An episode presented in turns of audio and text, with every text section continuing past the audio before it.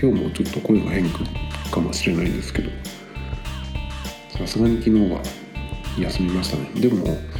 2日空けたことはないので今日もしできなかったら初の2日中2日空きになるかなと思ったんですけど今日は全然できそうなのでやっております。で風邪ひくといつも思い出すことがあってあの昔読んだ「風の紅葉」っていうあの本がありまして文庫本であるんですけどそれもその本もかなり昔に出た本らしいですね。もうどのぐらい前だろう。30年じゃ聞かないぐらい前じゃないかな。でその本は何かっていうと野口春近さんっていう人の本であの整体師東洋医学の人らしいんですね。医者じゃないと思うんですけどで風の紅葉っていうね、えーと、聞くという字に用事のようで紅葉。まあその風っていうのがねえっ、とそのまあ誰も引きたくないですけど風なんてね。実はだけどその風っていうのはねまあそのかかった時にその利用することでね体がすごくそのリセットされるみたいなそういう内容の本なんですよ。でこの本の中では風邪をその治すんじゃなくて経過させるっていうふうによく言われててでどういうことかっていうと、まあ、その風邪をひ聞いた時その弾き方っていうのが人によっていろいろ違うらしいんですねでその普段普段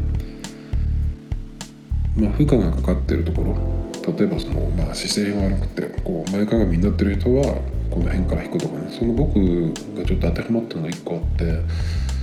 割とその、まあ、画面見たりとかしてることが長いんでこの首とかこの何て言うのかな。背骨あたりに割とそのまあ負荷がかかってると思うんですけどそういう人は結構鼻とか喉あたりからあの引き引くっていうね話があってまさにそれは自分に当てはまったので結構この本なんかねあっと思って読み始めたんですけどでその風邪を治すんじゃなくて経過させるっていうのがねまあその風邪っていうのはその経過していくものだっていうことででその治った時に全身がその柔らかくなってるというかその負荷がかかってたところも楽になる全体的なそのすっきりするっていうことに気づいたってことでねその著者の人が。でそれでまあ風はその体をそのリセットさせるいい機会なんだっていうことでねえ言っていて、まあ、この本を読むと風邪をひくのが楽しみになるとかっていうね、えーと、キャッチもあったりするんですけど割とそのリセットするっていうのはね、えーと、東洋医学的な考え方なんですよね。西洋医学っていうのは割とそのトラブルが起きたところをピンポイントで、えー、なんていうのかな。まあ、攻撃して直していくっていう感じなんですけど東洋東洋医学っていうのは、まあ、全体を元のいい状態に戻すっていうような考え方なのでアプローチがだいぶ違うんですよね。でもまあその何もしないってわけじゃなくてこの本の中でよく出てくるのは、まあ、風邪ひいたら普通はそのお風呂なんか入らない思うんですけど、まあ、熱が出た時とかまた別だと思うんですけどそのお風呂で体にしっかり温めるとかねあとということでそのお風呂に入ることを推奨してたりとか。あとこの本の中でよく出てくるのが雪って言ってえっ、と何て言ったらいいのかな。まあ広い意味では手を当てるっていう方法なんですけどまあそのいろんなその背骨の骨頸椎南蛮とかそういうところにうんとこう気を送るみたいなね。そういう話も出てきます。で気を送るとか気飛行っていうとね結構その最近だとちょっとスピリチュアルな方向に思われがちですけど全然そういうことじゃなくて結構ねその本最初に読んだ時ってもう結構前なんですけど今だとそれで YouTube で検索したりするとねなんとなくそのどういう感じでやってるものかっていうのが動画でも出てきたりするのであんまりそういうスピリチュアルっぽいことでは全然ないっていうのが分かると思うんですけど。まあじんわりとね手を当てることってだけでもねすごく、ま、効果があるっていう。だからまあそういうのにね、えー、そういうのやってる東洋系のお医者さんとかだと多分やってくれると思うんですけど。でなんかね風邪をひかない方がね良くないみたいですね。引く風邪をひくっていうのは結局その体に何か入ってきた時に自分の体がその反応してるっていうことなので、まあ、敏感だっていうことで、まあ、悪くはないんだよっていう話が出てきてましたね。でむしろ引かない人の方がその体が反応してないのである時ね急にそのぽっくりいってしまうみたいなことも書かれてたりとかして。この野口春近さんっていうその本「まあ、風の紅葉」とあと「生体入門」っていう本だったかな。その生体っていうのもそのよくある何ていうのかなその整体師の人のところに行ってねこう体をバキバキってやってもらうあの整体じゃなくて、まあ、文字通り体を整えるっていう意味の整体っていう本なんで結構ねその「まあ、風の紅葉」っていう本もすごく面白いですけどちょっとその東洋医学的なねものの興味がある人はこの「風の紅葉」と「生体入門」っていうのをちょっと読んでみるのも面白いかなと思いますけどね。どっちも文庫本でありますね。僕はこの本を知ったのは坂本龍一さんのえっとインタビューか本かなんかに出てきたんですよね。であの人もなんかそういうのにハマったことがあってあったみたいで。多分だからなんかそのあの体のトラブルとかがあったんじゃないかなと思うんですけどね。結構だからこの間坂本さんがあのがんになられてねその治療法どうするかっていうふうにした時に結構その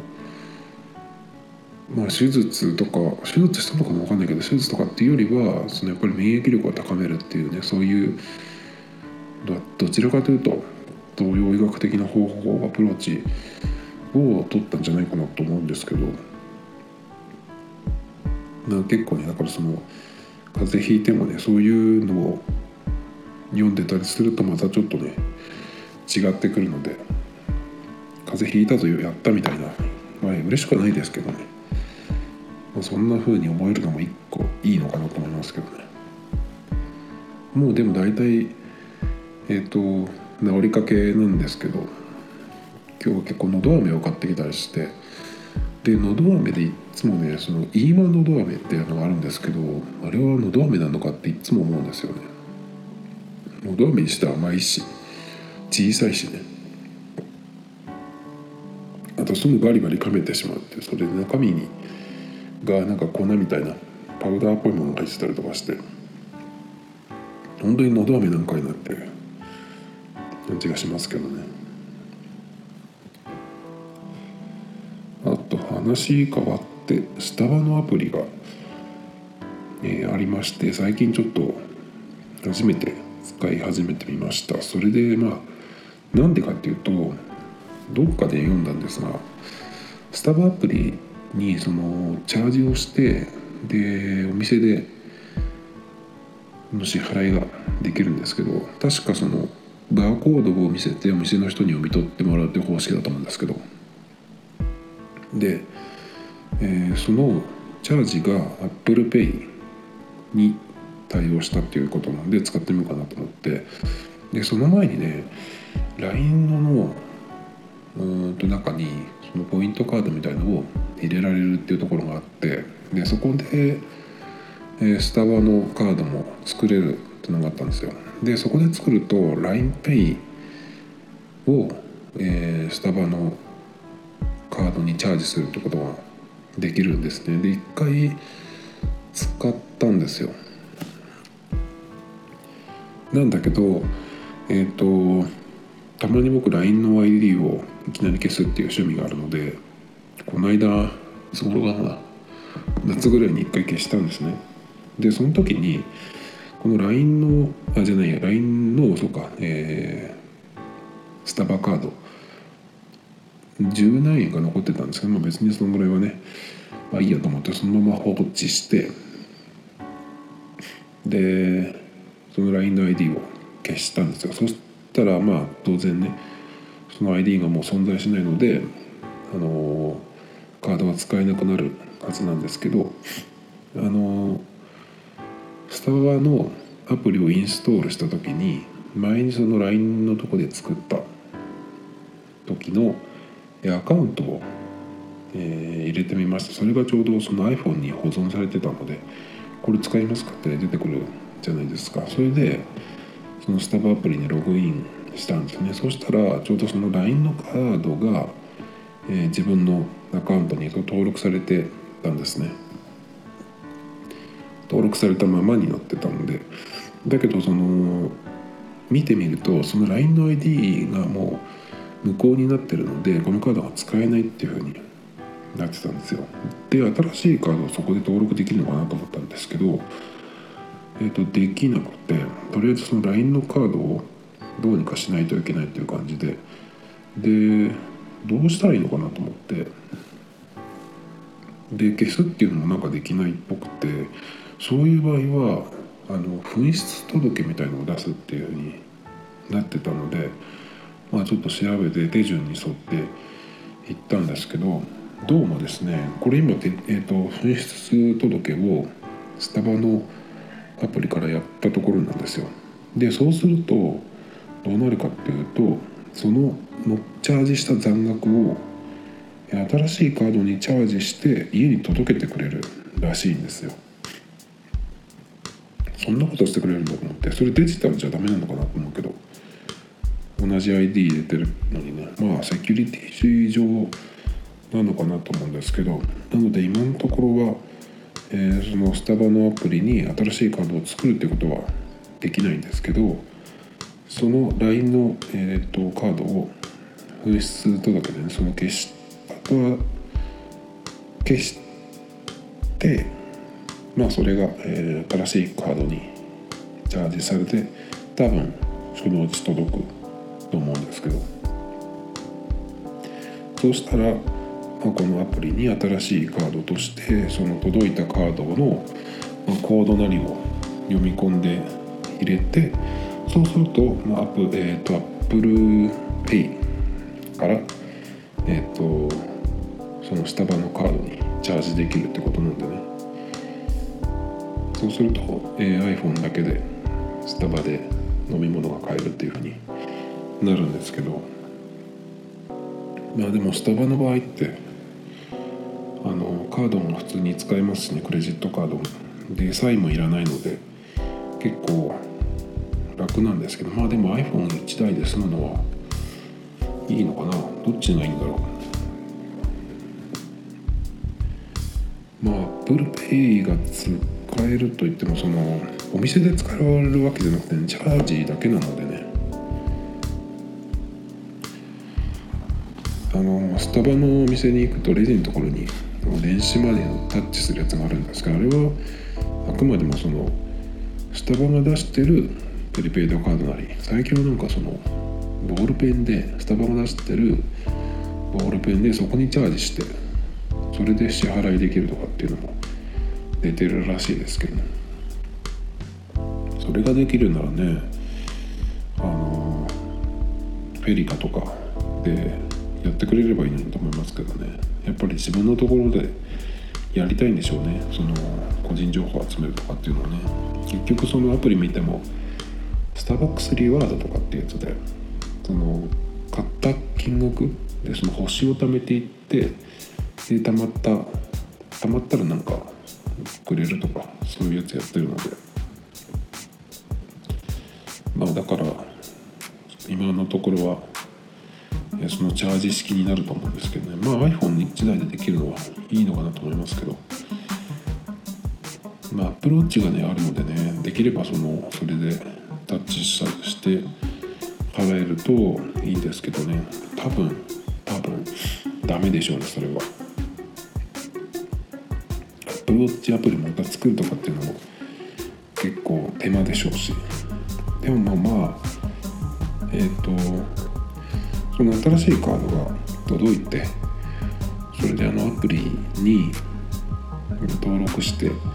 ていうのはとりあえずやってみたいなと思いますけどでこれがまあ ApplePay からチャージできるってないんですけどもし Android に変えた場合こ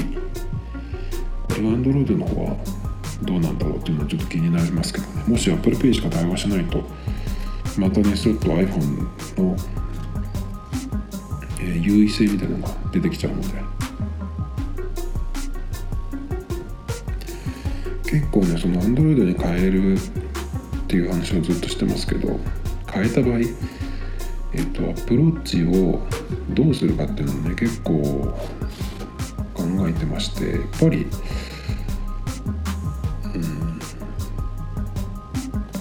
もしセルラーモデルを持ってたらまた違ったと思うんだけど今 GPS モデルなんで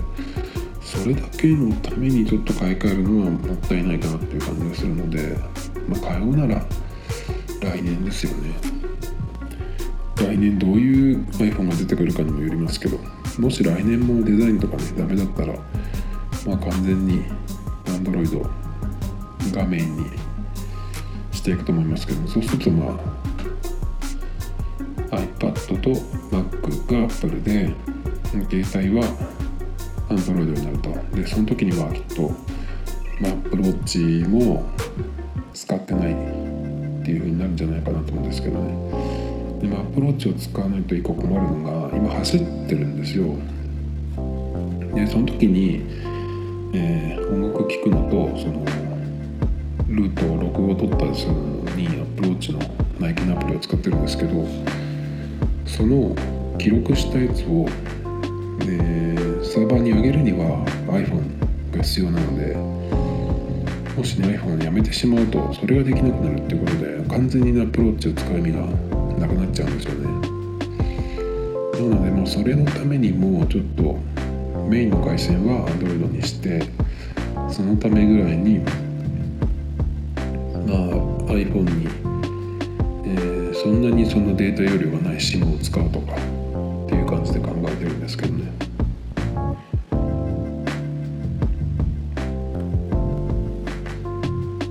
ちょっと昨日知ったんですけど電気グループが新会社を設立したっていうのが出てて、えー、でマネジメント会社とファンクラブを新しく作って今指導したっていうところで、ですけどでその Apple Music でね曲が聴けなくなっちゃったんですよね滝さんが逮捕された時に。でまあその滝さんはもうとっくに釈放されて裁判も終わったのかなで確か今執行猶予中だとかだと思うんで別にもうねえー、まあいいじゃないですかっていう状態なんですけどでその滝さんが逮捕された時に Apple Music でも曲が聴けなくなって、えー、と僕がライブラリに、えー、入れてある電気グループのアルバムも曲がそのなんかグレーアウトしちゃって、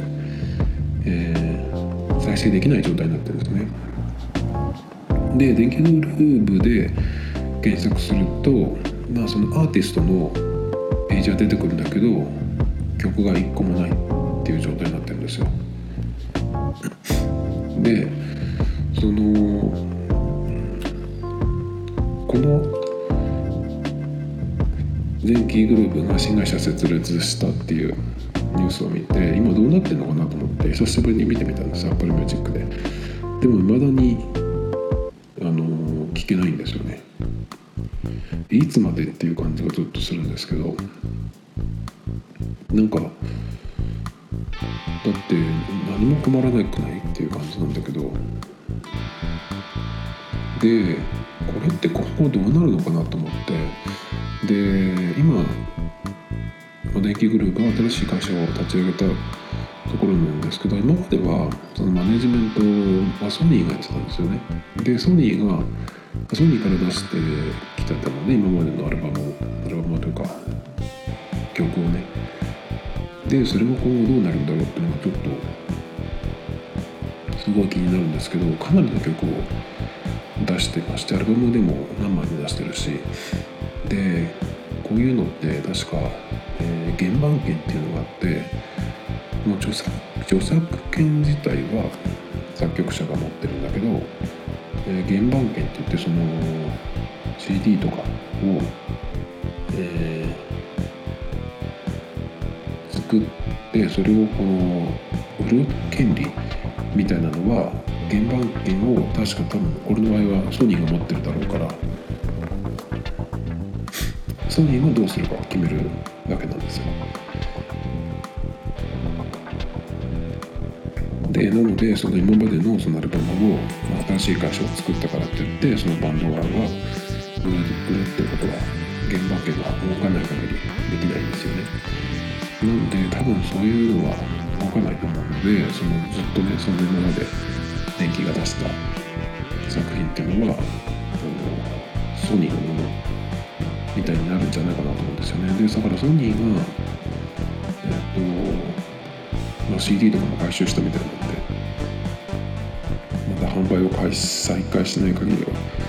ずっとその録音されたものは聞けなくなっちゃうんじゃないかなと思うんですよね。だけど著作権自体はアーティストが持ってるので、まあ、ライブもできるし、まあ、新しくね同じ曲をその録音すればレコーディングすればね曲自体は出せるけど、まあ、その時に作ったあの音源っていうのは使えないわけですよね。でこれで思い出すことがあって X のことなんですけど x ジャパンえっ、ー、と X が x ジャパンっていう名前に改名するまで X 自体はメジャーデビューしてからはソニーで活動してたんですよ。で2枚アルバムを出してでその後まあ、海外進出をしたいということで X は、えー、ソニーから出てそれから、まあ、違うね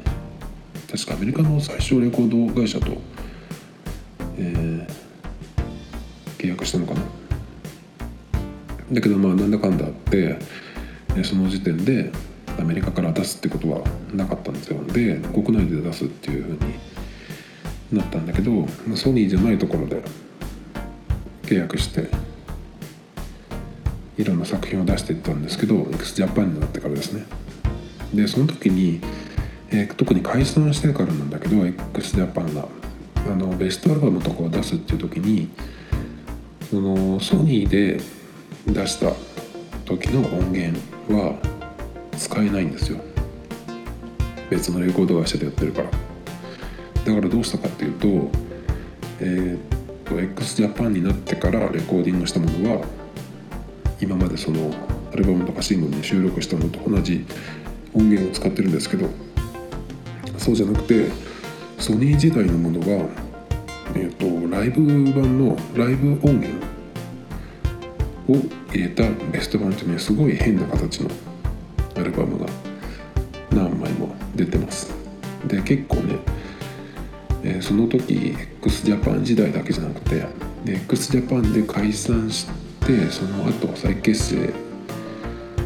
して、えー、最近最近って言ってもまあ2年ぐらい前ですけど「WeIX」っていうあのドキュメンタリー映画があったんですけどその時のそのサウンドトラックとして1枚アルバムが出てるんですけどアルバムって言ってるのがベスト版みたいなやつに1曲ついた新しく追加されたっていうような感じなんですけどその時のアルバムも結局そのソニー時代の曲はライブテイクライブ版の音源っていう風に、ね、なっててね。なので多分電気グルーヴも今まで、えー、レコーディングしたものっていうのは多分、まあ、ソニーが売るっていうことはできるけど電気グルーヴ側がそのベスト版を作ったりとかねそれを販売するってことはできなくなっちゃうんで、まあ、これからねどうなるのかなって感じですけどね。でもなんか電気グルーだったら結構それでもなんかその突破するような面白いことをやるんじゃないかなと思ってねちょっと期待してますけどね。もしかしたらなんか全曲録音し直すとかそういうのもありえますね。結構早そうだしやったら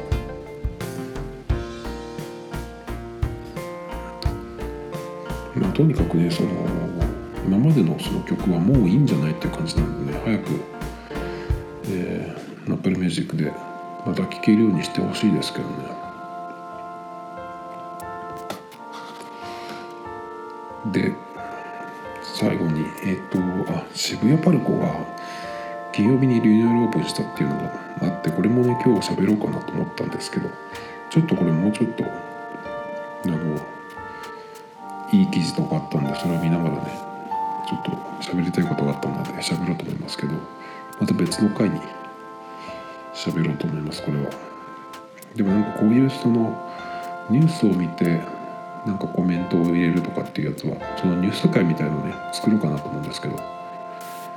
毎日です基本的に毎日更新するっていうポッドキャストなのでまあ何かの会ニュース会とか、まあ、それ以外に全然思いついてないんですけどそうするとなんかうまく回していけるかなって思うんですけどね。そのニュース以外に何も思いつかないんで今のところ、まあ、他のポッドキャストとかを聞きながらちょっとヒントをもらおうかなと思うんですけど。えっ、ー、とね昨日もう一個喋ろうと思ったのはこれはまあ大多数の人には全然どうでもいいんですけど。まあ相変わらずウィディングイレブンアプリをやってまして。木曜日に、まあ、FP っていうね、えー、強い選手の出るガチャがあったんですけどその前の週木曜日のガチャっていうのは基本的にその前の週に活躍した選手がピックアップされて能力が強くなった選手が出てくるんですけど前の週はヨーロッパのリーグ戦がお休みで、えー、っとその代わり代表のマッチがあったんですよね。でそこであの活躍した選手がこのガチャで登場するっていうことで今回出たのが、まあ、クリスチャーノ・ロナウド。僕はチャーノさんって呼んでますけどクリスチャーノからチャーノさんですね。それからグリーズマンとかね、えー、この2人がトップだったんですけどね。まあ出ま出ませんでしたね。で結構ね、えー、このガチャどのぐらいいたかな。8人かそのぐらいだと思うんですけど。金の選手もね2人いてね、まあ、金じゃないだけマシだったんだけど結構そのいつも時々見る YouTube の人たちなんかはね金が出ちゃったりしてでもグリーズマン出したりしてたんで結果いいんじゃないと思ったんだけど僕が当たったのは、えー、左サイドバックのベンチルエルっていうねまた左サイドバックですね。これで FP のガチャで4人目です。なんか左サイドバック集めてる人みたいになってきちゃったんで他にあと2人はなんかよく知らないセンターフォワード2人です。黒だけどうんなんかよくわからない。2人。今週も一番欲しい、えー、ディフェンシブミッドフィールダーのアンカーが出なかったのでちょっと、えー、困ってますけど。で来週の月曜のガチャもう明日ですけどこれがねクラブセレクションバイエルンとレバークーズンが出るっていうことが確定してるらしいんですけど正直僕的にはいらんガチャかなと思って。バイエルンは、えー、一番そのトップに来るのが多分センターフォワードのなんだっけあの人。えー、っとね。レバンドフスキだ。その人はちょっと前のガチャで出たのでもう正直それが出てればいらないかなって感じで。レバークーゼンも特にいらないっす。で確かねドイツのリーグってそのあんまり入ってないんじゃないかな。どっちだっけな。ちょっとちゃんと見てないんだけど。ドイツはあんまりその今ウイイレ的にはそのライセンスとかも持ってないんでね。だからちょっとあんまりドイツ系を揃えなくてもいいんじゃないかなっていう感じがしてますねそれよりかはあの通常ガチャでね未所属のいい選手を持ってた方がいいのかなっていう感じで、まあ、FP を中心に集めていくんだったら今回もいらんかなっていうガチャですね。クラブセレクションだけでも今後はまだバルセロナがいるしそれからユベントスも出てくるだろうしそこでねまたロナウドチャーノさんをゲットするチャンスがあるので、まあ、その辺あとパリ・サンジェルマンですね。そのあのあの人なんだっけ。ムバッペとかもまだ出てくるはずなので。まだまだねアーセナルとかもアーセナルがライセンスなくなっちゃったのかな。なのでまだまだねそのドイツとか引かなくても来ると思うんでいいやつが。ちょっとこの辺はまたスルーしてもいいのかなっていう感じですけどね。